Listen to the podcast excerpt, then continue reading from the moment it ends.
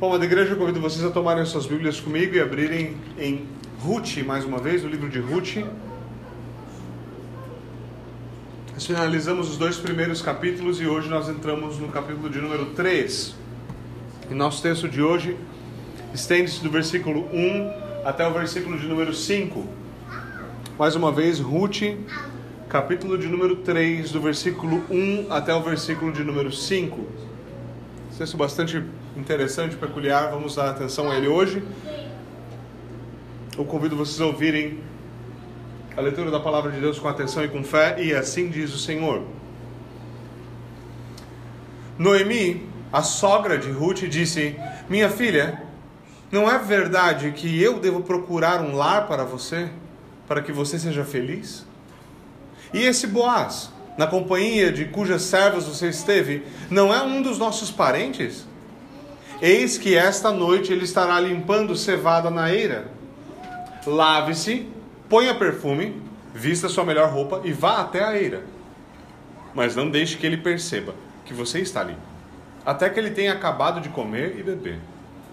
Quando ele for dormir, repare bem o lugar onde ele vai se deitar. Então vá, descubra os pés dele e deite-se ali. Ele dirá o que você deve fazer. Ao que Ruth respondeu: Vou fazer tudo o que, o que a senhora está me dizendo, e amém. Senhor, nós pedimos pela iluminação do teu Santo Espírito, pedimos que o Senhor fale conosco pela tua palavra, haja em nós, entre nós, nos conduza não somente a maior compreensão, mas o maior amor por, pelo Senhor e pela tua verdade.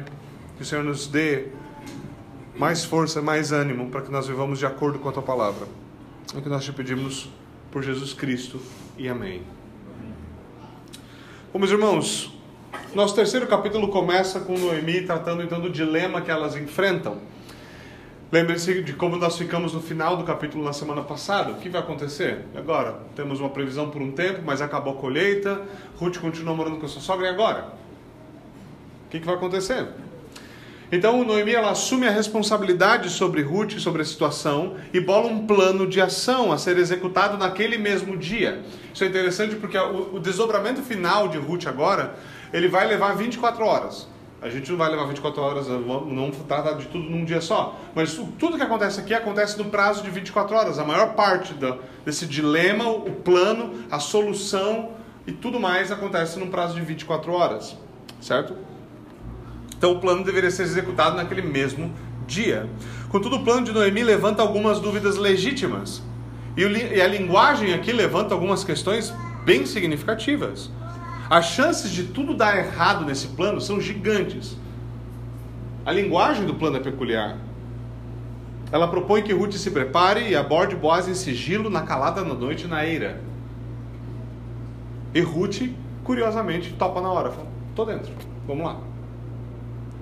Como nós devemos entender o que está sendo proposto aqui? Como nós devemos entender esse plano? E óbvio, além do plano de Noemi, qual é o plano de Deus? O que está acontecendo? Bom, vamos lá. Vamos, uh, vamos navegar um pouquinho essas águas e tentar compreender melhor esse texto. Então lembre-se, mais uma vez, na semana passada nós finalizamos o capítulo 2 com algumas incertezas. O tempo da colheita da cevada e do trigo haviam acabado, Ruth continua morando com a sua sogra, ou seja, não houve um desdobramento na situação dela, certo? Então há, há ainda essas, essas dúvidas, ainda existem.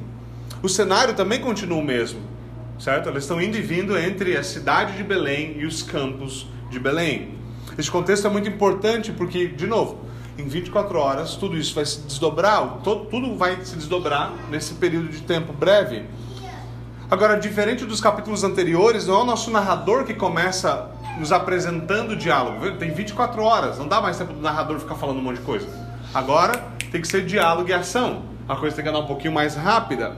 Então, nosso capítulo 3, diferente dos anteriores, começa diretamente com diálogo. E nessa primeira sessão, Noemi assume o centro do palco. É ela quem mais fala. Praticamente só ela fala. Ruth só aparentemente abana a cabeça e fala: Sim, vamos lá, vou obedecer. Né? Então ela começa chamando Ruth. Ela chama, ela chama Ruth daquela forma gentil que ela chamou outras vezes, minha filha. Certo? É uma forma gentil de abordá-la e ela apresenta então o dilema à sua filha. Não é minha responsabilidade procurar por descanso para você, para que você esteja bem? É interessante que o termo descanso seria descanso, mesmo descanso do descanso do dia do Senhor, basicamente, a ideia de ter verdadeira, verdadeira plenitude de descanso. E um termo para o lar, certo? O melhor termo que seria realmente descanso, o termo para lar aqui, procurar um lar para você, seria melhor traduzido sempre por descanso. E ele faz referência à segurança e à tranquilidade que uma, principalmente uma mulher israelita nesse caso iria procurar em um bom marido, certo? Então essa essa ideia de descanso, de tranquilidade, de paz, certo? De segurança. Então o que Noemi está dizendo aqui é que ela está tá recebendo no Ruth como uma verdadeira filha dela. E como um pai deseja isso para sua filha, que ela encontre um bom homem que proveja, que pro, pro, uh, possa prover segurança, alimento, um teto, tranquilidade, paz, cuidado e coisas como essa. Certo? Lembre-se, aqui é importante lembrar sempre disso. Não há um homem na família vivo, não restou nenhum, para intermediar essas situações. Então, Noemi ela assume esse papel porque não tem ninguém para assumir esse papel para fazer essa mediação por ela. Certo? Então, ela assume a responsabilidade de imediato. É isso que ela pode fazer. O dilema que é óbvio, Noemi já era uma mulher mais velha, Noemi não ia durar tanto quanto Matusalém, assume-se, certo? Então ela deveria pensar no que seria de Ruth após a sua morte. Se as coisas já, já era esperado que as coisas seriam difíceis para Ruth enquanto Noemi estava com ela, imagina quando, Ruth, quando Noemi se fosse. Quando Noemi se fosse, a situação de Ruth seria mais difícil. Uma mulher estrangeira, sem nada, como ela iria cuidar de si mesma? O que aconteceria? Embora alguns aqui sugerem que Noemi está pensando em si mesma, é importante perceber o que está acontecendo aqui. Que alguns pensam, vou arranjar alguma coisa para Ruth. Noemi pensa, né? Vou arranjar alguma coisa para Ruth porque daí eu fico tranquilo, eu fico de boa.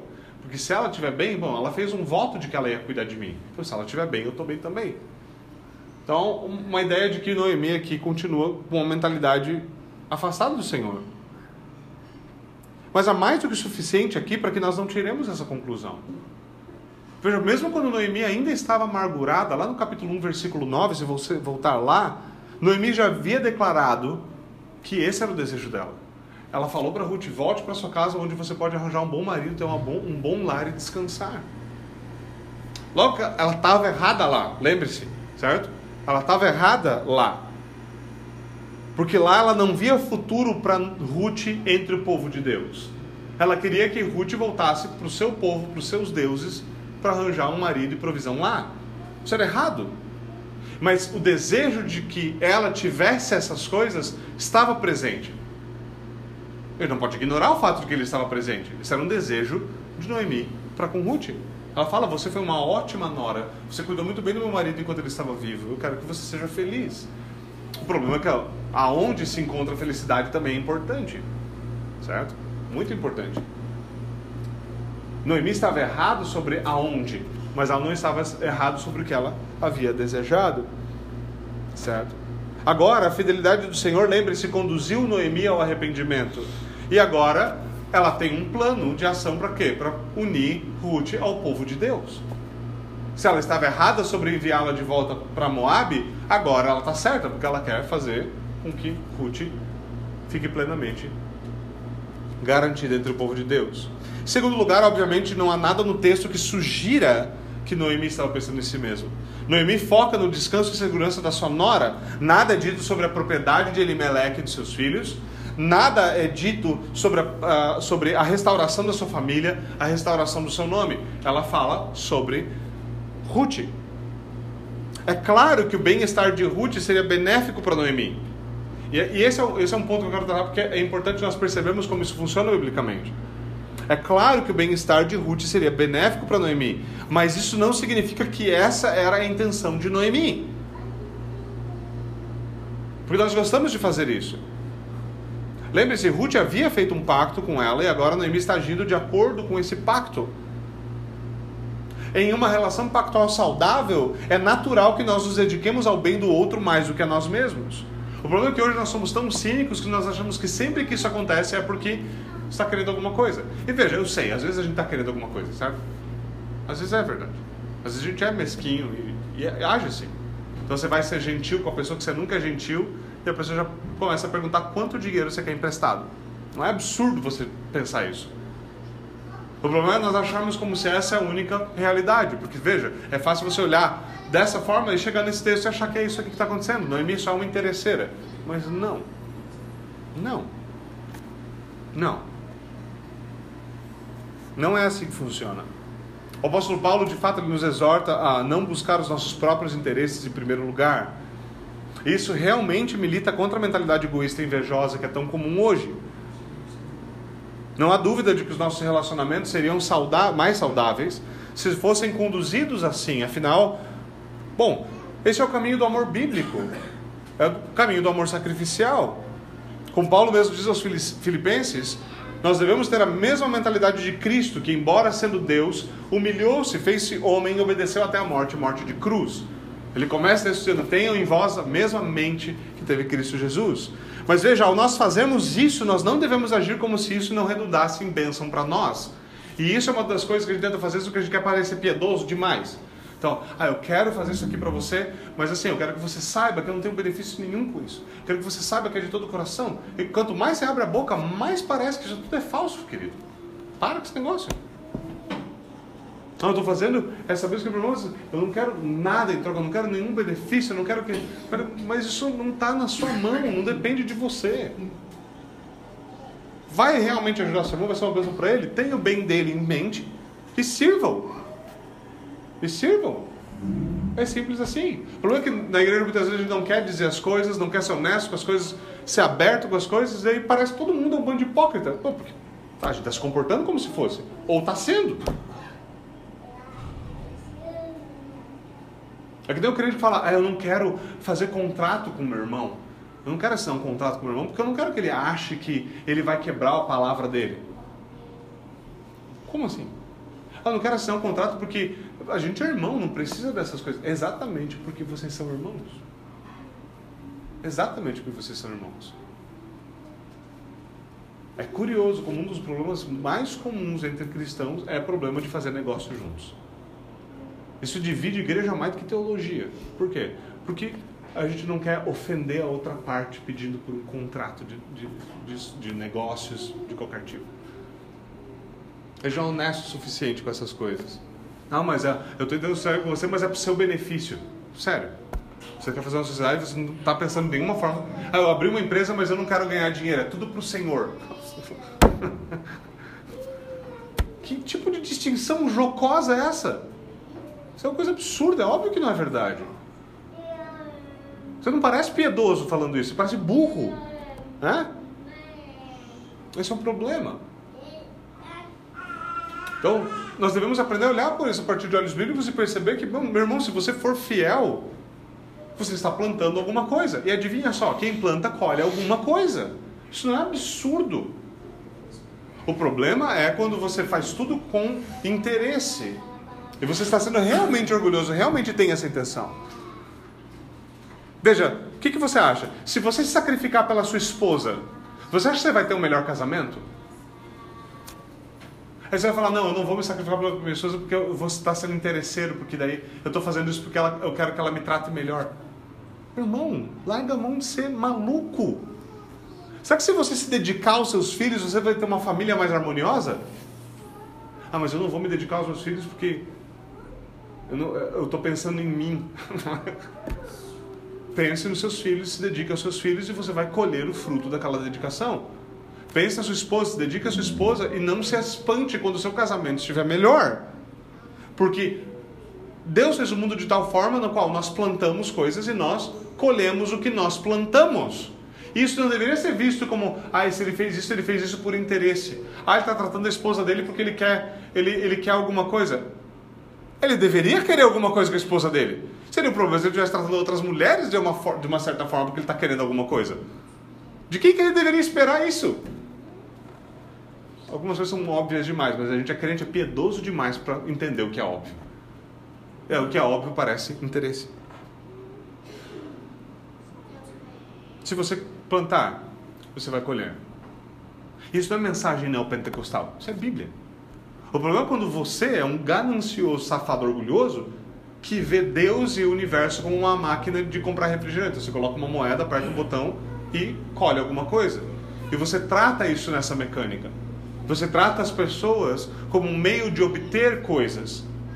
Obviamente que isso é uma visão completamente distorcida da fé cristã e da realidade. Você deve de fato amar as pessoas, mas você não deveria ficar espantado quando o seu amor prático, né, o seu amor bíblico para com as pessoas redunda em alguma coisa. O mesmo é verdade com seus irmãos da fé. Isso é esperado.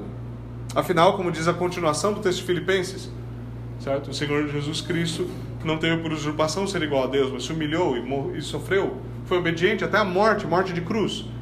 E o texto continua dizendo: Por isso mesmo, Deus o exaltou sobremaneira. Curioso, porque quando você vai para Isaías, a mesma coisa é dita. Que ele suportou tudo aquilo porque ele tinha diante dos seus olhos o resultado daquilo. Ele via a glória que lhe havia sido proposta. Ele sabia qual seria o fruto daquele trabalho. E com vistas no fruto daquele trabalho, que ele fez? Ele se manteve fiel até o fim. Você vai falar que que Jesus era interesseiro, ele queria os reinos de todo mundo e só por isso ele obedeceu? Claro que não! Mas ele sabia que aquele sacrifício seria adequadamente recompensado. Por quê? Porque Deus é fiel e justo e ele fará tal coisa. Como Noemi, o que nós devemos fazer? Nós devemos saber que se nós agirmos, agirmos pactualmente e formos fiéis pactualmente, adivinha só, nós colheremos bênçãos pactuais. É simples assim. Isso não deveria ser um espanto para nenhum de nós. Muito menos isso deveria, deveria nos levar a olhar para Noemi agora e imaginar que ela é interesseira só porque a gente não entende como essas coisas funcionam. O que nós vamos perceber é que ela age com fé. E fé, como nós já vimos, leva à ação. Noemi aqui, ela assume responsabilidade sobre o dilema. Agora veja, uma das coisas que são naturais sobre quando se assume verdadeiramente, verdadeiramente responsabilidade sobre alguma coisa, sobre alguma coisa é que você age, certo? Não tem como assumir responsabilidade sem ação. Não, pode deixar ali, não precisa ninguém mexer, eu estou sentado aqui, mas a responsabilidade isso é minha. Isso é dizer que se é responsável, mas não é assumir responsabilidade prática de maneira nenhuma. Certo? Aqui Noemi ela propõe um plano de ação essa é a maneira que ela, pela qual ela pode assumir responsabilidade sobre aquilo. E de fato, de fato, ela faz isso. Ela fala: senta aqui, esse é o nosso dilema, vamos lidar com isso. Certo? Ela sabe que Deus não é do tipo que nos permite ficar parados olhando para cima para ver o que vai cair na nossa testa. Certo? E se você fizer isso, você não deveria ficar surpreso se algum pássaro deixar um presente para você e não vai ser uma representação do Espírito Santo. Né? Só está parado sem fazer nada. Né? Essa é uma mensagem importante para os nossos dias, obviamente, porque Noemi ela vê uma oportunidade, uma janela de oportunidade bem estreita, pelo visto. Ela tem que ser ação rápida e precisa. O plano dela é um plano que provavelmente nos nossos dias envolveria a SWAT, mas ela só, é ela e Ruth, e só. Ela vê a oportunidade e ela toma iniciativa, esperando que o Senhor dê a saída. Uma das isso é curioso porque uma das maneiras pelas quais, principalmente nós homens, somos covardes é quando a gente senta e fica falando: "Ah, eu vou esperar para ver se Deus confirma de alguma forma". A gente nunca pensa: "Eu vou agir se o Senhor fechar a porta, eu vou confiar nele e não vou ficar triste, ficar murmurando e, e não sei o quê. Mas se o Senhor abrir as portas, eu vou caminhar pelas portas que ele está abrindo. Eu vou confiar no Senhor enquanto ele está guiando as coisas. Eu não gosto de pensar assim, porque assim exige ação. E vai que dá nos dedos. Dói. Mas às vezes é exatamente o que você precisa. Noemi aqui ela faz isso. O plano dela é extremamente perigoso. O plano dela é extremamente arriscado. E ela fala: é o que a gente pode fazer, então a gente vai fazer o que o Senhor permite nesse momento. E aí vem o plano. O plano é mais ou menos assim: lembra de Boaz? Ninguém esqueceu de Boaz. Né? Lembra de Boaz? Sim, eu lembro de Boaz. Como vou esquecer dele? Trabalhei por semanas no, nos campos com ele. Então me lembra ela do fato de que ele é um membro do clã e possivelmente, certo? Um futuro resgatador. Ela diz: esse homem ele estará limpando cevada na eira nessa noite, hoje à noite. Se isso aconteceu cedinho de manhã, provavelmente, certo? Para dar tempo de fazer tudo que tem que ser feito. Ele vai estar limpando cevada na eira essa noite, certo? E a gente deveria fazer alguma coisa. O que aconteceu basicamente é que Boaz ele está limpando, aproveitando a brisa da noite, obviamente, para trabalhar. Ele poderia, trabalhando à noite, proteger toda a sua safra de animais e ladrões, certo? Além do fato de que, essa, essa, por causa do contexto da festa das primícias, era muito comum eles celebrarem essa colheita. Então, muito normalmente havia comida, bebida, eles festavam enquanto iam trabalhando e fazendo todas aquelas coisas, certo? Então, ele estaria lá, seria normal, seria normal ele dormir na eira nesse período para continuar e dar continuidade, ao trabalho. O plano então é o que? Vamos aproveitar essa oportunidade para abordá-lo. Mas há duas questões que se levantam com o plano de Noemi que são bem significativas e devem ser entendidas. Porque, bons, nós temos aprendido e nós sabemos disso, nós devemos ler as Escrituras e procurar aplicá-las. Quando você lê um texto dele e fala assim, eu deveria fazer planos arriscados e fazer coisas esquisitas? Provavelmente não. Como é que eu, como é que eu entendo isso aqui?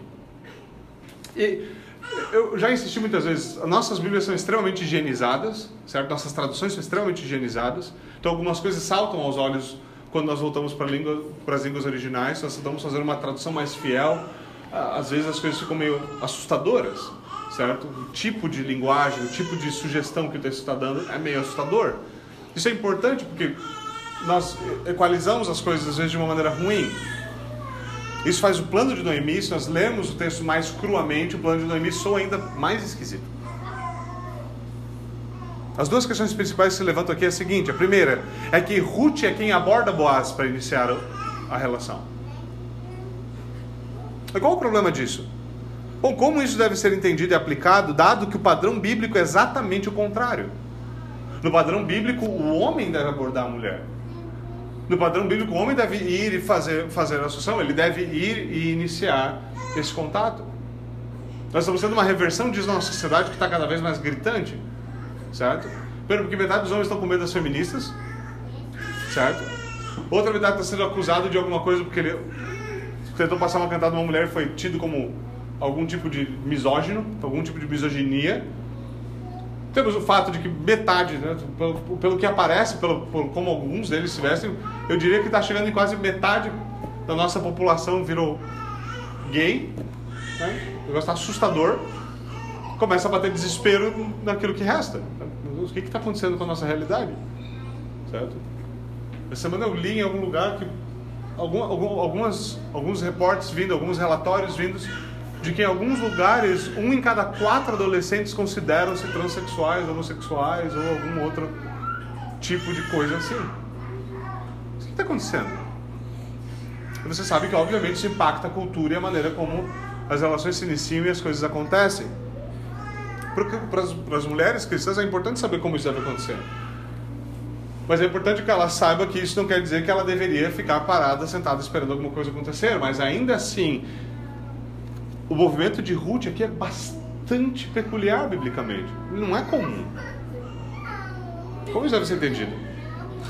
A segunda questão aqui é que, como nós veremos, o plano de Noemi ele é descrito com uma forte conotação sexual. Fortíssima. Fortíssima. Não tem como dar a volta nisso. Como deve ser entendido isso? Por que isso está sendo usado? Por que essa linguagem? Por que dessa forma? Bom, Noemi diz a Ruth que ela deve se lavar e se perfumar. Esses, se lavar, se perfumar e colocar boas roupas, certo? Com paralelo com Ezequiel uh, eh, 16, provavelmente é essa a intenção dela, colocar as suas melhores roupas possíveis. Esses eram passos normais para um encontro romântico, certo? Também eram passos naturais para se preparar para um casamento, certo? Era algo normal. Se perfumar aqui seria basicamente passar uh, azeite de oliva perfumado. Esse era o tipo de perfume. Era um óleo de oliva que era perfumado, certo? Usado especiarias para perfumar e passava. Lembre-se, não existia Rexona 24 horas, não existia nada assim, certo? Não existia Boticário e Natura. certo? Nem rinodê, graças a Deus. Certo? Então não existiam essas coisas, o que existiam eram óleos e especiarias. Então isso era usado para combater os odores corporais de quem trabalhou o dia inteiro colhendo. Provavelmente era uma boa ideia, certo? Então ela deveria se lavar, basicamente tomar um banho, perfumar-se, arrumar-se da melhor maneira possível, certo? Então, o que ela está fazendo aqui é como se fosse uma preparação para um casamento já, certo? Isso é curioso. E arrumada dessa forma, ela deveria segui-lo na surdina, porque ele não deveria perceber. Que tipo de plano é esse? Segue ele na surdina, não deixe que ele veja você, não deixe que ele te perceba. Deixa ele comer e beber. Então você fica olhando, presta bem atenção onde é que ele vai dormir, vê bem aonde é que ele está deitado. Lembre-se, não tinha Celeste, não tinha luz, não tinha lanterna, não tinha LED. Você já teve, já teve no mato, numa plantação à noite, onde não tem nem cidade por perto? Filho, não dá para ver nada. Você não vê tua mão. É completamente escuro. A gente não tem mais essa noção, porque muitas vezes, mesmo que a gente esteja no escuro mais retirado da cidade, se você prestar verdadeiramente atenção, mesmo o reflexo da luz da cidade para cima é iluminação. É curioso isso, certo? Gente, às vezes a gente não percebe como isso, como isso afeta a nossa percepção das coisas. Mas na época não tinha nada. Então, ó, presta bem atenção onde é que esse homem vai deitar, não vai errar o homem. Óbvio, certo? Tudo bem que é um plano peculiar, mas não precisa ser um plano estúpido, certo? Presta atenção para abordar o homem certo. Abordar o homem errado não era só um problema, não era só um problema, certo? Porque o plano deu completamente errado. Mas existiam outros problemas com esse plano. A prática comum da época é que as prostitutas se arrumavam e iam até a eira encontrar os homens. E aí? Consegue perceber como o plano pode dar errado bem rápido? Bem rápido. Bem rápido. Vai lá, fica de olho onde ele vai deitar. Então, você deve ir lá e abordá-lo. De novo, soa um péssimo plano. Soa um plano ruim. De quase todas as formas você olha, soa um plano ruim. E o plano continua. Ela disse Noemi algo. Basicamente no hebraico, se fosse. Se a gente fosse é, traduzir com liberdade, seria assim: essa é a parte crucial. Essa é a parte crucial. Com ele dormindo, você vai descobrir os pés dele e deitar-se ali. Que isso? Para nossa cultura, isso é um negócio completamente esquisito. Né? Veja, o problema aqui, eu, eu quero deixar isso claro, sem, sem ser baixo, obviamente, mas o problema aqui é que quase todas as palavras dessa frase podem ser interpretadas de maneira sexual na língua hebraica. Isso levanta uma atenção no texto você fica, que que... Como? Como assim? Por quê? Bom, primeiro, o termo usado para descobrir geralmente é usado para quê? Para descobrir a nudez de alguém. Você pega, por exemplo, o texto de Levítico que fala né, não descobrirás a nudez. Ou, e muitas traduções traduzem não se envolverá sexualmente com. Esse termo, não descobrirá. Você fala, Hã? Como? Como? Óbvio que ele não é um termo explícito, mas ele tem essa conotação. Ele tem uma dupla conotação, tem um duplo sentido. Esse é o termo que ele usa para descobrir. Os pés, geral, várias vezes nas escrituras, você pega um livro como Cantares, várias vezes os pés são usados como um eufemismo para o órgão reprodutor masculino. Essa é uma segunda conotação muito natural do termo pés. Você fala, sério? Sério pés, porta. Se você vai ler com, com, com, com, esse, com o contexto próprio, o livro de Cantares, ele toma uma virada bem significativa. Você fala, opa, a Bíblia fala de algumas coisas que eu não imaginei que a Bíblia falava. Lá, é. É. E olha, deitar-se, eu não sei se você né, conhece alguma coisa da realidade, mas não é um termo muito difícil de entender. Certo? Eu, você sabe muito bem qual é a diferença de eu me deitei com alguém e eu me deitei com alguém. Eu praticamente não mudei a inflexão, mas você sabe que tem dois sentidos nesse termo. Eu dormi com alguém e eu dormi com alguém. O que o que está acontecendo? Agora veja, há, há um recurso retórico aqui, óbvio. Mas o que está acontecendo? O fato de que tudo. ah, vamos crescer, vamos, vamos colocar isso em contexto. Acrescente-se a isso o fato de que tudo isso está acontecendo na calada da noite. Esperou o homem dormir, todo mundo estava dormindo para daí abordá-lo. Que plano é esse? Eles estão nos campos fora da cidade. Mesmo quando você está lendo a lei, você percebe que esse é um lugar para onde as pessoas iam para cometer é, mesmo atos profanos. Certo? Tudo, todos os detalhes parecem ser um péssimo plano. E além das aparências, o plano de Noemi expõe em Ruth a verdadeiro perigo e a verdadeira vergonha. É a verdadeira exposição. Porque se alguém vê ela, o que, que assume sobre uma pessoa nessas condições? que se sobre uma mulher sozinha no campo naquela época, bem vestida, abordando homens à noite? Vamos lá, o que você diria hoje de uma mulher sozinha no campo abordando homens à noite que estão trabalhando? O que você diria? Vergonha? Mas o perigo? Se ela é encontrada e ninguém ouve os, os gritos dela, como é descrito, por exemplo, em Deuteronômio, quando acontece casos de violência? É perigoso. É um plano perigoso. Em todos os sentidos é um plano perigoso. E quem disse que tudo que é descrito sobre Boaz até aqui é que ele é um caba bom? O caba é quem? É crente. Você abordar um homem assim e vai falar: Você é doida, mulher? Que imoralidade é essa? Você não é crente, não? Poxa, acabou de se converter? O que, que virou isso aqui? O plano é arriscadíssimo. Noemi, o que, que é isso? Eu estou começando a mudar de ideia, acho que Noemi queria lascar a Ruth mesmo que, que ela está fazendo? Agora, tem algumas coisas aqui que devem saltar os olhos, e lembre-se, a gente deve ler as Escrituras com os olhos bem abertos, lembrando do restante das Escrituras. Sabe o que, que isso lembra, deveria pelo menos lembrar, facilmente quando a gente está lendo? Sabe, Ruth, ela era descendente de onde? De Moab. Como começou Moab? A filha mais velha de Ló deu para ele de comer, deu para ele de beber, deu para ele de beber, deu para ele de beber mais um pouco, depois mais uma dosinha, depois a saideira, e depois que ele ficou bêbado, ela deitou-se com ele e ela concebeu, e daí vieram os moabitas. Ruth era descendente desse povo. Você lê esse texto, a pergunta é: a Ruth vai agir como os moabitas? Lembre-se da história de interação entre os homens israelitas e mulheres moabitas. O que, que elas faziam? elas seduziam eles e faziam.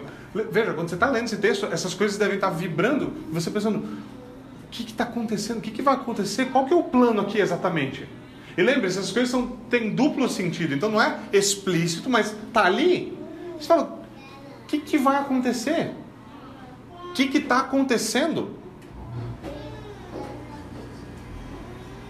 Agora, tendo feito tudo isso, Ruth deve esperar as direções de Boaz. Esse manual. Certo? Você faz tudo isso e daí você espera que ele vai dizer para você o que você tem que fazer. E Ruth, qual a resposta dela ao plano? Sim, senhora. Bate continência e vai tomar o banho. É, é peculiar. Você tem que assumir comigo que é peculiar. Esse é, esse é, um, é um diálogo peculiar.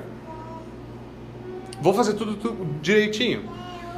Agora, uma das coisas que eu mais aprecio aqui é, convenhamos, a, a, boa da verdade é que o narrador sabe muito bem contar a sua história e ele sabe como ninguém gerar suspense e expectativa. Se você lê esse texto cruamente, você fala: será que mais uma vez, lembra da história do povo de Israel? Será que mais uma vez as mulheres vão pegar a, a coisa em suas mãos e vão agir de maneira que desonra o Senhor? Lembra, começou com Eva. Eu vou pegar as coisas nas minhas mãos. Eu quero conhecimento. Eu não vou confiar no Senhor para me dar conhecimento do bem e do mal. Eu vou pegar com as minhas próprias mãos. Eu quero ser como Deus. Você vai para a história de Abraão. Se uma hora que a Sara fala, o Senhor fez uma promessa, mas quer saber, eu vou pegar, nós, vou, vou fazer com as minhas próprias mãos. E vai. Será que mais, mais uma israelita vai agir assim? De novo. De novo. O povo vai tentar fazer na força do braço. O que está acontecendo? O narrador gera todo esse suspense. Você deve carregar tudo isso para narrativa. E a pergunta é: o que, que, que a gente deve entender daqui? Bom, não há dúvida de que existe aparência de irregularidade na situação. A aparência está lá. Parece que tem algo errado. Parece que é um mau plano. É um plano que provavelmente no, escritório pastoral seria dito assim: melhor não, irmão. Certo? Provavelmente. Uma mulher estrangeira, mais jovem, com status de serva, está propondo casamento para um israelita mais velho, dono do campo? Sério que isso está acontecendo? Tudo parece errado aqui. Culturalmente não caberia. Mas na verdade não é isso que ela está fazendo. Ruth ela não está chegando e rompendo as barreiras da tradição judaica. Não, não é isso que ela está fazendo. Noemi não está inventando moda. Não, na verdade Ruth ela está buscando um meio sigiloso. Veja, sem dúvida é perigoso. Sem dúvida é perigoso. Mas a Ruth está procurando um meio sigiloso de fazer o uso de um recurso jurídico. Ela poderia levar um não. Mas essa era, um, era uma forma de recorrer a um recurso jurídico, solicitando que Boaz assumisse sobre ela o papel de resgatador da sua família. Esse era um recurso legítimo, juridicamente legítimo. E ela poderia procurá-lo legitimamente. Isso aqui não é uma cantada, não é uma paquera, não é um, um piquenique de madrugada. Não, não é isso. Noemi também não está tentando tirar Boaz da inércia. Algumas pessoas fazem isso. Né? Ele não está tentando tirar Boaz da inércia. Boaz não estava assim, ai, será que eu falo com Ruth? Será que eu não falo?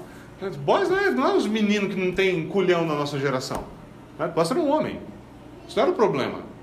Noemi não está tentando forçar a mão para ver se Boaz age de uma vez por todas. Não, muito provavelmente Noemi está recomendando que Ruth deixe claro, com todas as letras, com muita clareza, que o período de luto pelo seu marido chegou ao fim. Mulher, talvez ela estava usando até, porque era muito comum, era muito comum até recentemente, as mulheres passassem um período usando roupas de uma determinada forma, de uma determinada cor, muito comumente mais para a nossa cultura ocidental preto, para simbolizar que ela ainda estava em luto, certo? Talvez Ruth estava até usando roupas como aquelas, não sabe, é uma possibilidade. Mas seria, não, seria não seria difícil assumir que ela estaria em luto pela perda do seu marido. Coisa mais natural do mundo. Então, essa disponibilidade deveria ser claramente recomendada. Isso é um ponto importante, obviamente, para as mulheres solteiras, né? óbvio. Né? se você né, é solteira, deseja casar-se, mas você vive em luto, é, vive com cara de quem está indisponível, se comporta como quem está indisponível, provavelmente você vai ser percebido como quem está indisponível, certo? Ainda mais numa geração como a nossa, que metade dos homens tem medo de mulher, aí você está lascada, né? Convenhamos.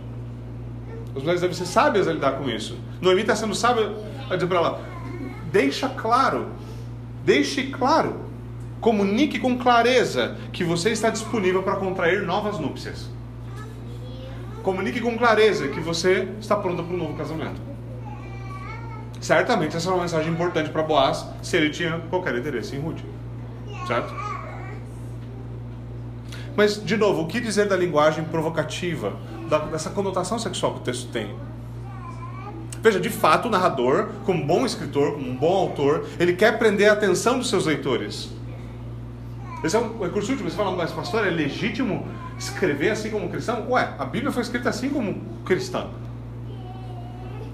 Leia, leia as escrituras com seus olhos um pouquinho mais abertos, tentando entender o que várias figuras de linguagem funcionam, como elas funcionam em outros textos bíblicos.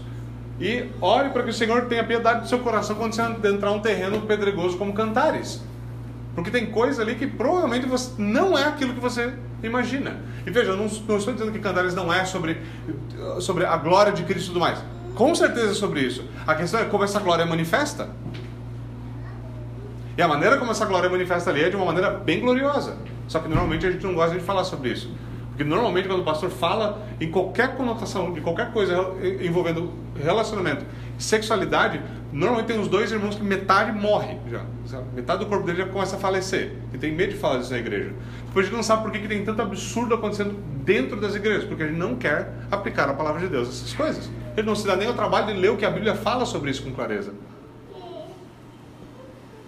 Aí você encontra casamentos que estão caindo aos pedaços porque marido e mulher não se entendem, não se satisfazem, não vivem prazerosamente nas suas relações, subvertendo completamente uma das glórias do casamento. Eles não sabem por que está funcionando. Ô, irmão, que isso? Aí não sabe por que, os nossos adolescentes e jovens ficam despirucados dentro da igreja, não sabem o que fazer com as suas vidas. Eles não conseguem entender como é que um cristão vive adequadamente com a sua sexualidade. Porque a gente tem medo de falar disso. Falou a palavra sexo, tem gente que ter um mini derrame. Não pode acontecer isso. Mas isso obviamente não quer dizer que essa linguagem pode ser usada a disparate. Obviamente que não. Mas o autor usa aqui, sugerindo coisas. O que ele está sugerindo? O que está acontecendo? Bom, de fato, ele está prendendo a atenção dos seus leitores. Ele está gerando suspense. Há um drama aqui. Será? Será que vai acontecer caca de novo? De novo. Esse livro estava ficando tão bonito. Agora vai virar outra história de tragédia. A gente veio de juízes, é desgraça atrás de desgraça. Esse povo, igualzinho nós, esse povo. O povo difícil. E juízes é desgraça atrás de desgraça. E a gente começou o livro, e a primeira coisa que o livro diz era um dia dos juízes. Pronto, chegamos nos juízes de volta. De novo. Estamos em Belém, né? Lembra de Belém, juízes? Capítulo 16, 17, 18. Desgraça. Estamos em Belém. É o dia dos juízes. É uma desgraça. Será? Não.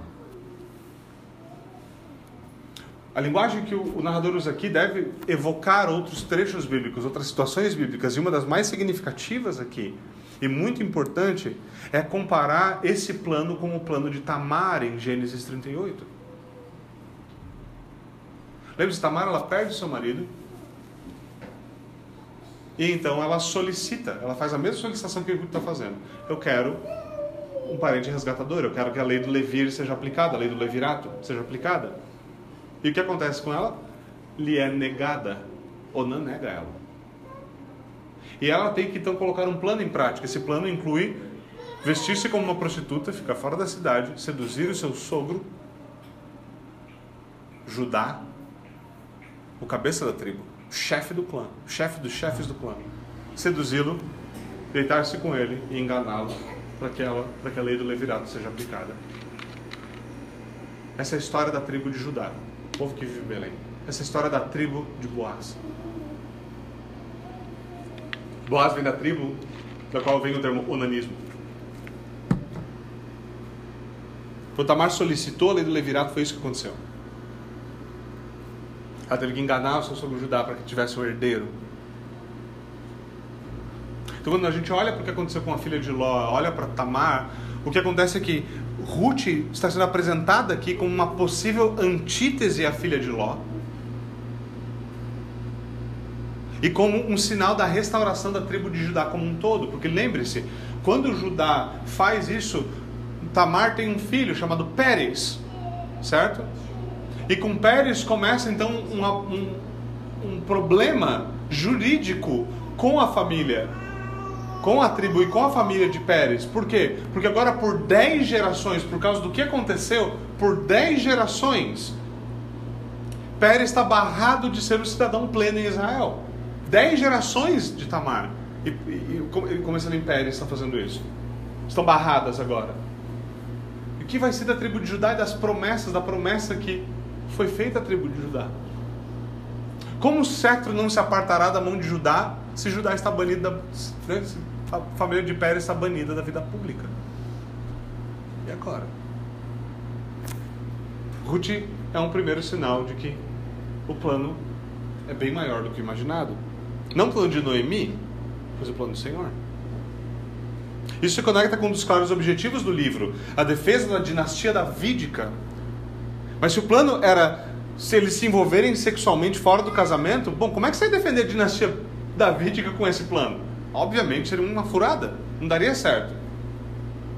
Atenção do texto e o que ele nos diz do caráter de ambos visa aumentar a nossa expectativa para saber o que vai acontecer. Ruth é apresentada até aqui como uma heroína da fé. Boaz é apresentado aqui como um homem fiel. O que, que vai acontecer? Mas o bom caráter deles, o bom caráter deles que é apresentado para nós também deve nos informar, nos informar, informar a nossa leitura do texto. Nós devemos saber que nós não vemos esse texto como se eles fossem dois crentes meia boca, porque eles não são. Por fim, o fato de que o plano é perigoso não deve passar desapercebido. Eu quero fazer uma nota final aqui importante sobre isso. Boaz pode entender tudo isso da pior forma possível. O que ele vai fazer? Esse é o plano, não entrou em ação ainda. O que Boaz vai fazer?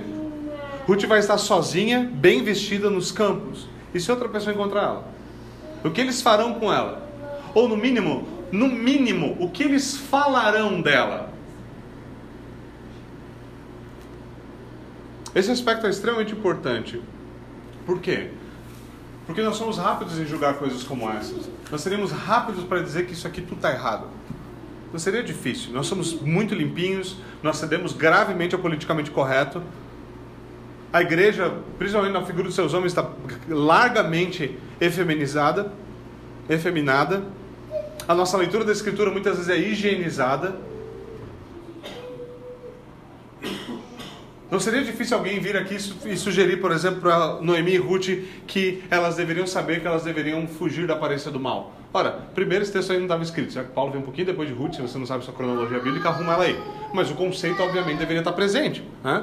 Bom, primeiro, o fato é que fugir da aparência do mal é uma tradução péssima para esse texto. Né? O grego não diz isso. Né? O problema em geral é que a gente gosta de usar esses textos principalmente porque parecer limpinho para nós, muitas vezes, para nós, esse é o problema de nós evangélicos, parecer limpinho para nós é muito mais importante do que ser piedoso. Nós preferimos parecer limpinhos do que ser piedosos. Ser piedosos. Porque coisa que não parece tão limpinha deixa a gente incomodado. Fala, é, mas é que é meio perigoso. Vai que alguém vê e pensa, mas vai que alguém vê e fala. Ué, mas a gente não consegue imaginar que a pessoa que vê e julga precipitadamente está errada. Mas não é só isso. É uma ânsia de parecer o que não se é. É uma ânsia de ser limpinho de um jeito que não é bíblico. E várias coisas da Escritura confrontam essa nossa tendência. E a gente deve saber olhar para isso. Veja, obviamente que isso não é uma, nenhum tipo de sugestão de que nós podemos fazer o que nós quisermos, agir como que nós quisermos sem responsabilidade. Não, isso não é verdade. O problema é, nós gostamos mais de parecer, nós gostamos disso, nós vemos isso, nós vemos figuras dessas tentações em nós quando nós olhamos para os fariseus. Eles adoravam parecer homens santos. Isso é verdade na nossa tradição. Isso é verdade no pietismo que corrói a nossa nação. E grande parte da igreja gravemente pietista. A gente quer parecer o que não é. A gente quer parecer limpo, não piedoso. Por quê? Por que, que não é? Por que a gente quer parecer limpo, mas não quer parecer piedoso? Porque alguns dos homens mais piedosos da escritura não agiram de maneira limpinha. Quer ver? Se você fosse o pastor de um homem chamado Salmão, você iria recomendar que ele se casasse com uma prostituta cananeia? Pai de Boaz, você recomendar isso para ele? Fala a verdade, irmão. Você ia? Não, você não ia. Você iria dizer pra, que Boaz deveria estar tá dando atenção para uma mulher moabita? Você conhece a história de Moab, você conhece a interação de israelitas e moabitas. Chega a Ruth. Você ia recomendar para seu filho, para Boaz, fala assim, dá atenção para. Pô, talvez se você é Salmão que se envolveu com uma prostituta cananeia, talvez. Mas se você fosse o tio dele, será?